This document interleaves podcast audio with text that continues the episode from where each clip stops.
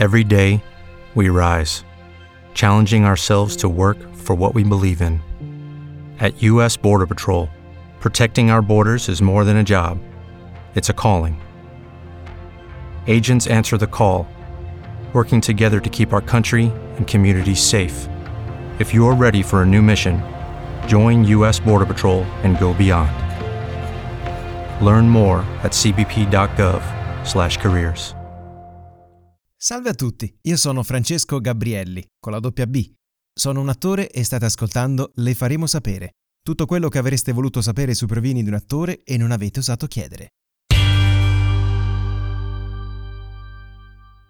Puntata estiva e accaldata questa di Le faremo sapere, sì perché siamo in piena estate, magari molti di voi saranno al mare e la puntata la sentirete con un bel sottofondo di onde e gabbiani. Beati voi, e ma anche io, eh, non mi lamento, perché in collegamento con me adesso c'è l'artista che mi ha fatto iniziare ad amare questo lavoro perché lo vedevo e seguivo in televisione già negli anni Ottanta e poi, oh, i casi della vita, è stato lui il primo regista a farmi esordire in teatro a livello nazionale e da cui ho preso eh, il più possibile per la formazione della mia carriera d'attore. E quindi è qui con noi il regista, attore, autore, compositore, credo a questo punto anche addestratore visti i numerosi animali che ha in casa. È qui con noi Alessandro Benvenuti a cui dedichiamo un doppio finto applauso perché uno ci sembrava poco. Ciao Alessandro! Ah, ciao Francesco. Come stai? Tutto a posto? Benino, benino, grazie. Grazie Alessandro per essere qui con noi. So che sei un po' in ritiro spirituale per preparare il tuo nuovo spettacolo teatrale e che hai appena finito di girare i delitti del barlume, quindi non ti ruberemo troppo tempo. No, ti correggo, non ho finito, ho finito la parte Ah.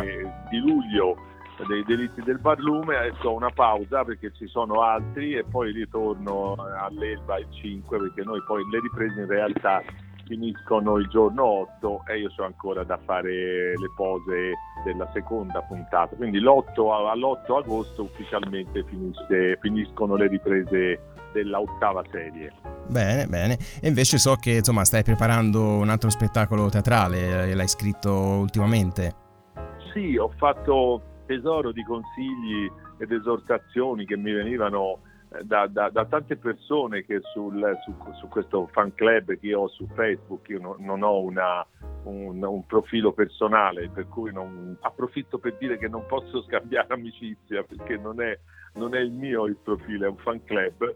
E, e lì io, come dire, ho, ho fatto compagnia, ho cercato di far compagnia alle persone che come me, come un po' tutti noi, erano chiuse in casa, tenendo un diario, detto diario del non intubabile, così, giusto per rivelare degli aspetti della mia vita un po' più intimi senza andare troppo nel privato, ma e mi sembrava l'unico modo carino e poi connaturato a me, in qualche modo al mio carattere, per essere presente non tanto in video, streaming, su piattaforme social, ma proprio nella forma letteraria, per essere presente e vicino a tutte quelle persone che da tanti anni eh, mi seguono e ci hanno anche seguito, visto che tu stesso ricordavi che abbiamo lavorato tanti anni insieme e quindi ecco, mi sembrava un modo carino. Da quei diari, da quelle pagine di diario, 170 circa, ne devo tirare fuori e ne ho tirate fuori 34-35, che è stato un lavoro molto tosto perché c'erano tante cose e quindi ecco ho cercato di tirare fuori quelle più compatibili l'una con l'altra per fare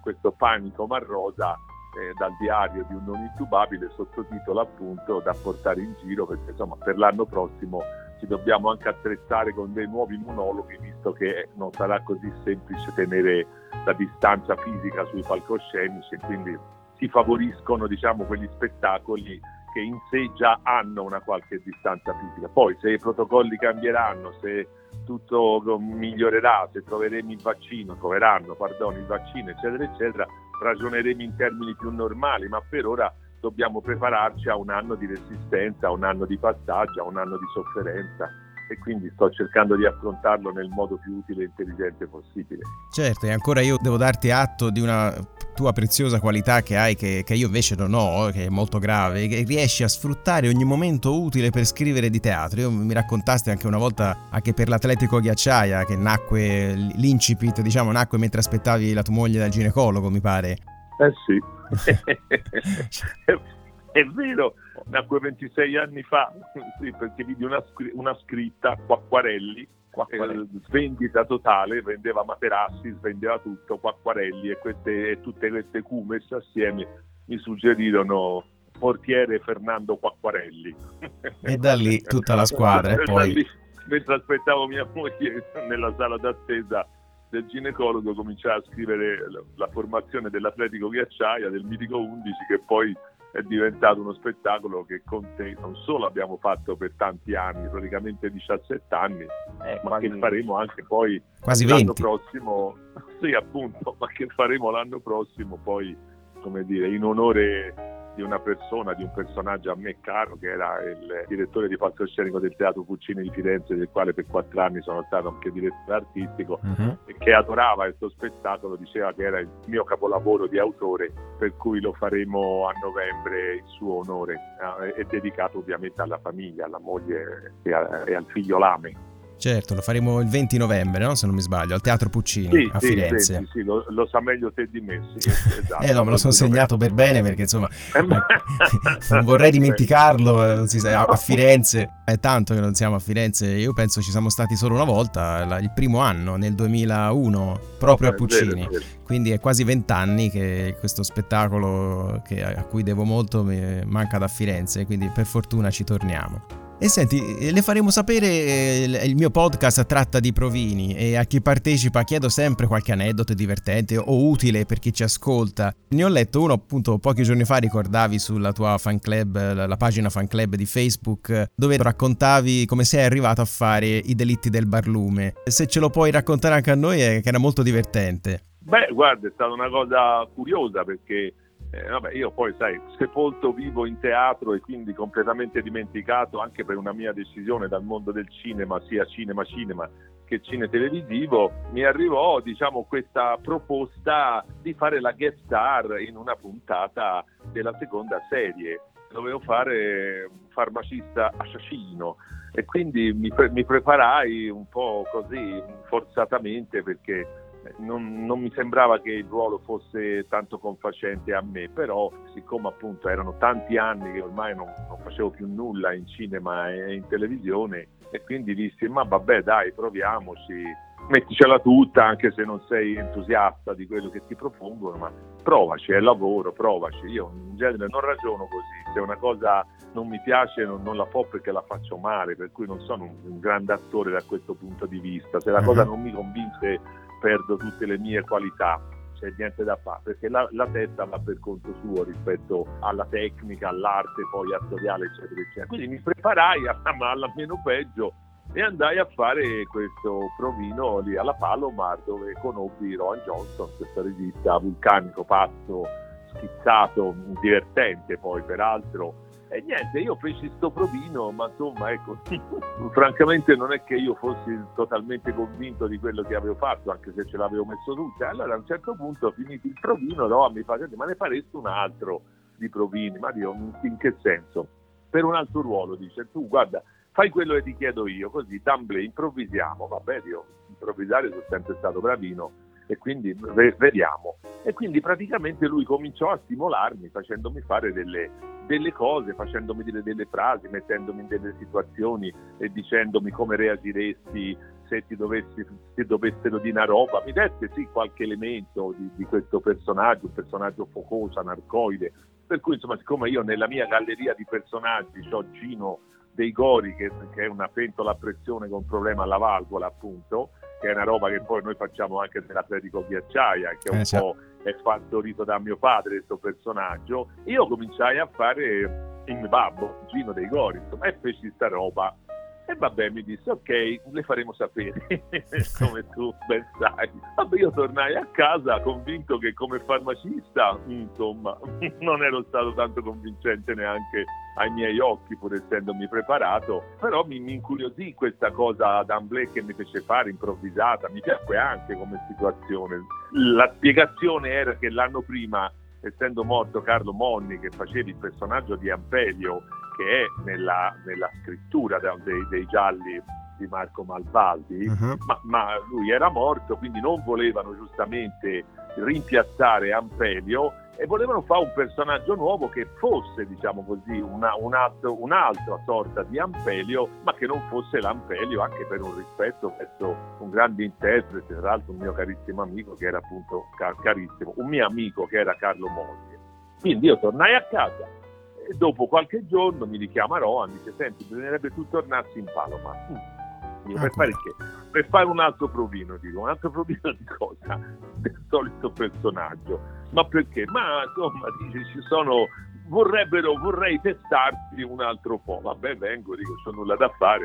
Ma dico, per il farmacista, no, dico, lasciamo perdere, concentriamoci su quest'altro personaggio. Va bene, dico, c'ho qualcosa da imparare. No, no, dice, vieni qua, si fa come l'altra volta. Quindi io vado e lui era più organizzato, mi fece leggere delle cose, anche se non era possibile impararle immediatamente a memoria, ma tu sai meglio di me che c'è una memoria superficiale dove soprattutto se, se si sta passando il treno della vita ti attacchi proprio al volo e quindi diventi molto ricettivo e intelligente, le, le robe le impari come se tu dovessi imparare subito a nuotare se no ti affoghi nel mare in qualche modo. Quindi io imparai come dire meglio che potevo delle cose e feci un altro provino. Ma perché mi avete fatto un altro provino? Dice perché secondo Sky non so chi esattamente di Sky te sei un attore intelligente. Ora detta così sembra offensivo nei confronti di Sky ma vorrei precisare che non sto offendendo eh, gli editor, per quanto io non ami molto gli editor, ma non sto eh, offendendo gli editor, era che era un modo, diciamo così, per dire che forse ci voleva uno un po' più rozzo, essendo io poi, dovendo fare poi il pesciaiolo, cioè quello che vende il pesce, e volevano un personaggio forse più basico, più elementare, ma insomma io di personaggi basici e elementari, soprattutto nella saga dei Gori, ne ho fatte a decine, non uno, per cui sai, però magari di, di Sky non lo sanno, per cui passando quest'idea e io fossi una persona molto complessa, mentalmente parlando, troppo intelligente, magari c'era il timore che io, non lo so, ponessi dei problemi. Ma che ti devo dire? Non lo so. Però no. passò questa linea che ero un po' troppo intelligente. Va bene, cercherò di essere un po' meno intelligente senza tradire me stesso, Dio, se no se mi sento scemo poi mi si abbassa l'autostima. E feci un altro provino ed è il secondo andai a casa, dico sei contento? Sì, sì, vediamo cosa ci dicono. Mi richiamo un'altra volta, dice senti, si dovrebbe fare il provino finale, mi fa.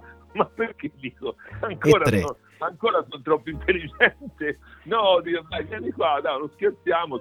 Ormai si è restaurato una sorta di amicizia con Roma, per cui ti dico la verità, non avendo molto da fare in quel periodo mi faceva anche piacere tornare alla Paloma, tra l'altro, come ho scritto, ormai ero talmente di casa che non c'avevano neanche più problemi di parcheggio perché mi aprivano direttamente il cancellino dei privilegiati per cui parcheggiavo direttamente al piano terra no? della, della, Paloma di questa sì, palazzina sì, sì. celeste lì a Ponte Milvio quindi ormai ero uno di casa suonavo, ah ecco c'è benvenuti aprite il cancello aprite vai come un abitudine entravo dentro e non avevo problemi di parcheggio a, a sta terza cosa insomma fu bella perché la fece ancora meglio, ancora più preciso, sempre intelligente come ero, perché non è che so questa grande cima, rimanevo sempre su quel livello di intelligenza medio che è il mio, però evidentemente a forza di vedermi si erano stufati A di vedermi, perché Spaloni ancora un'altra volta si deve dei profili di benvenuti, e B forse piano piano si erano accorti che poteva essere quello giusto. Fu molto bello perché questo provino poi mi consacrò Emo anzi fu una cosa bella perché poi Rohan, a quale devo molto, devo dire, eh, mi, mi, mi, chiese proprio un, un lavoro particolare, mi, mi, disse, essendo lui juventino, mi disse, devi fare il pirlo della situazione, cioè l'allenatore in campo, perché in effetti i quattro bimbi, anche con la presenza di Monni, non è che fossero così intonati nelle prime due puntate, ognuno un tipo di recitazione diversa a seconda delle origini. Massimo Paganelli, tra l'altro, non è mai stato un attore, ma era un operatore, un grandissimo operatore culturale, oltre che professore di filosofia. Gli altri sono due personaggi, uno è una capra, quello secchino, e là nel senso che non è che sia questo grande attore, l'altro è un invece bravo, però sono attori dialettali che insomma ognuno aveva il suo modo, le sue certo. caccole, le sue cose e quindi arrivavo io che sono anche un regista e quindi in qualche modo Roa mi chiese proprio di fare l'allenatore, quindi di preparare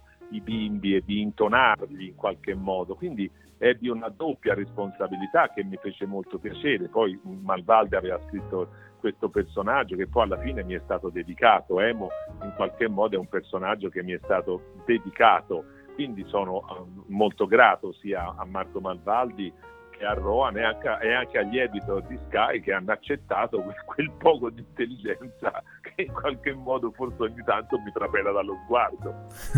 No, anch'io ho avuto una piccola esperienza due anni fa e sono stato molto bene sul set. C'era una, una bella atmosfera sul set, molto distesa. Siamo una famiglia ormai, capito? E poi finalmente, anche se avevo poche battute, finalmente un regista che uh, faceva regista, cioè mi, mi, stava attento anche se avevi due battute te le faceva dire bene, insomma. Ecco. Sì, no, Rohan è bravo, ci crede, poi si diverte tanto, poi ormai lui, sai siamo praticamente siamo padre e madre dei nostri personaggi, quindi Rohan è anche uno che si affida molto al nostro buonsenso, alla nostra creatività, per cui ogni anno che passa a lavorare diventa sempre meno automatico e sempre più divertente perché in qualche modo, nonostante si parli di serialità, però ecco il fatto di poterti destreggiare e farlo con grande rispetto verso la regia e soprattutto verso i tuoi colleghi eh, diventa comunque un, qualcosa che dà un,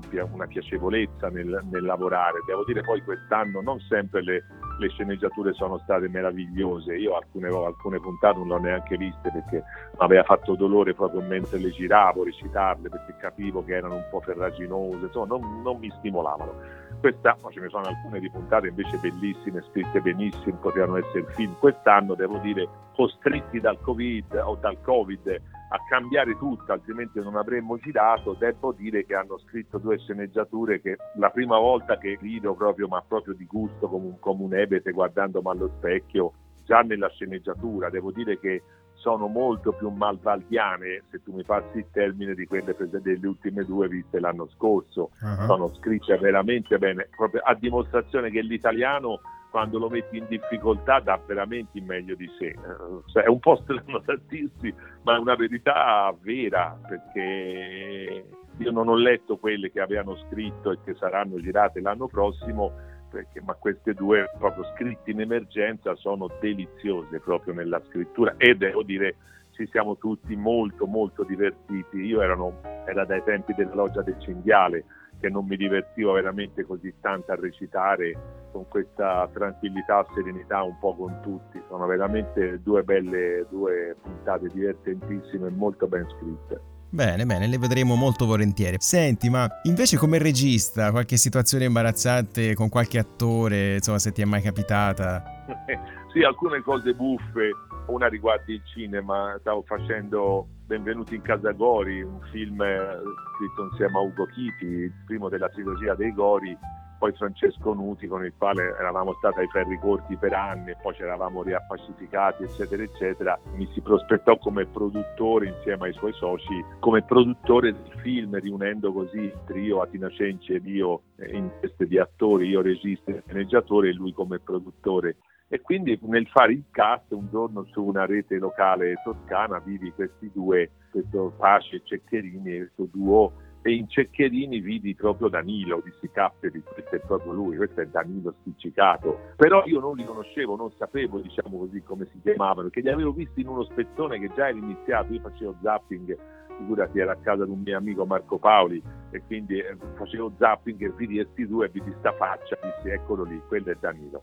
Per cui praticamente mi informai un po' alla pelle e meglio, seppi come si chiamavano, ma non mi dissero ma non mi dissero chi era l'uno e chi era l'altro, per cui io convocai i ceccherini in qualche modo, almeno mi, mi, sembrò di convocare i ceccherini, ma senza dire i ceccherini, dissi quello così, e loro equivocarono, per cui io ero lì casa di Marco Paoli con la telecamerina e mi vedo e mi, e mi si presenta il Pasci Maremma allora dice benvenuto, benvenuto si so che mi vuoi per un film ma porca miseria. E ora me glielo dico di questo che non era lui ma era l'altro il suo amico. Beh insomma io poi a parte che ho molto rispetto sempre per le persone quando ho sempre paura di offendere ho sempre paura di creare delle infelicità, delle cose sgradevoli, qualche volta purtroppo l'ho fatto, ci sono rimasto malissimo, mi sono sentito una merdaccia infinita, ma ah, vabbè, e lì qui proprio non era colpa mia, cioè io avevo detto delle robe che probabilmente erano state fraintese da qualcun altro, comunque diciamo che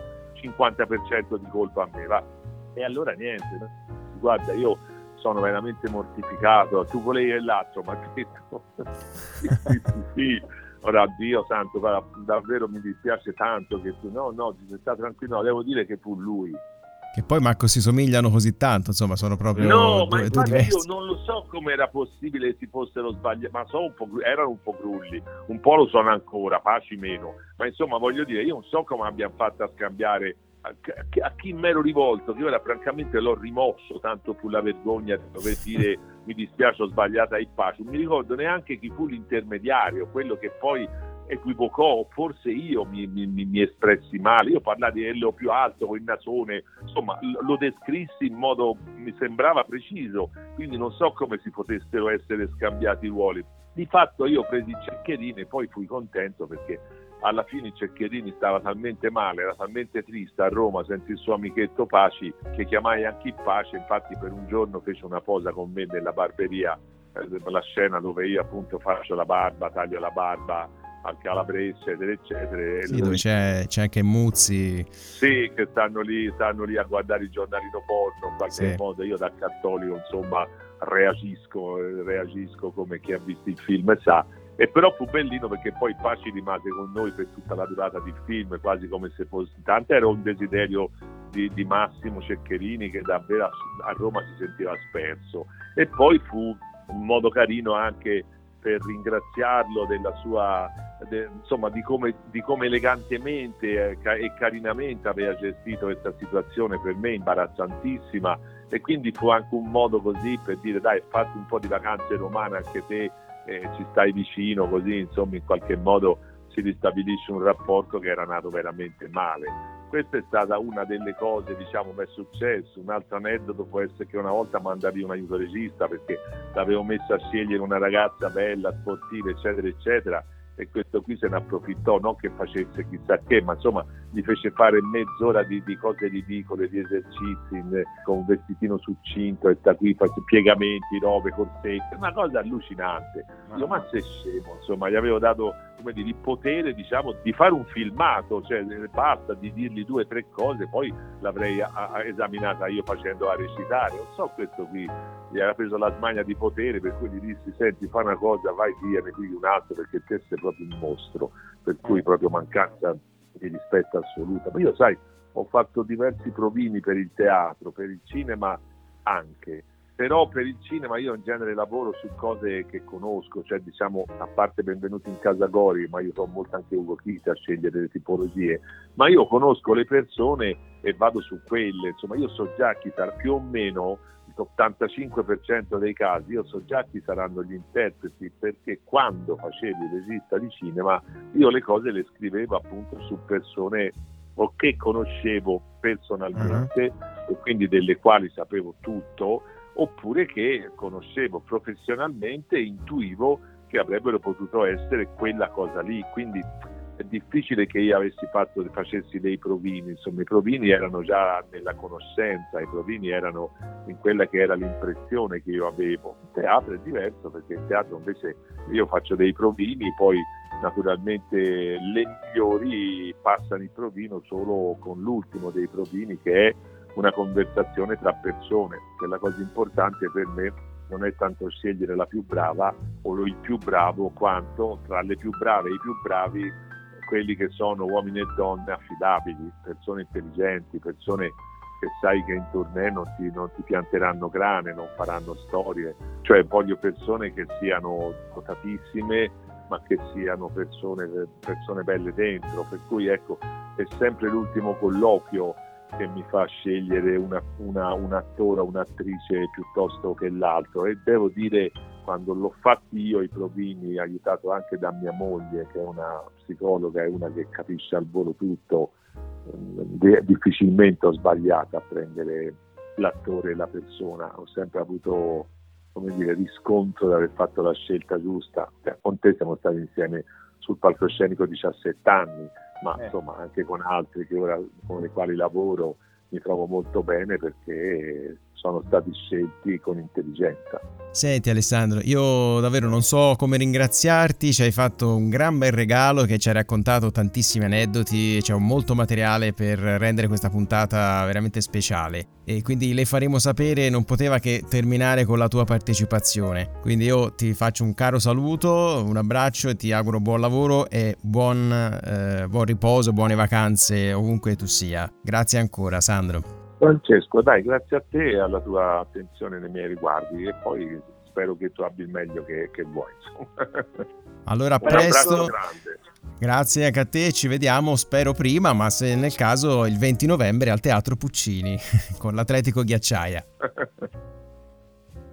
Bene, sono state 40 puntate intense, con le quali vi ho fatto e mi sono fatto compagnia in un periodo per molti triste e pieno di preoccupazioni. Raccontarvi i miei provini e le mie riflessioni mi ha aiutato a trascorrere questi mesi, una specie di sfogo piacevole, ma come per tutte le cose ci deve essere una fine e quindi per il momento mi fermo qui.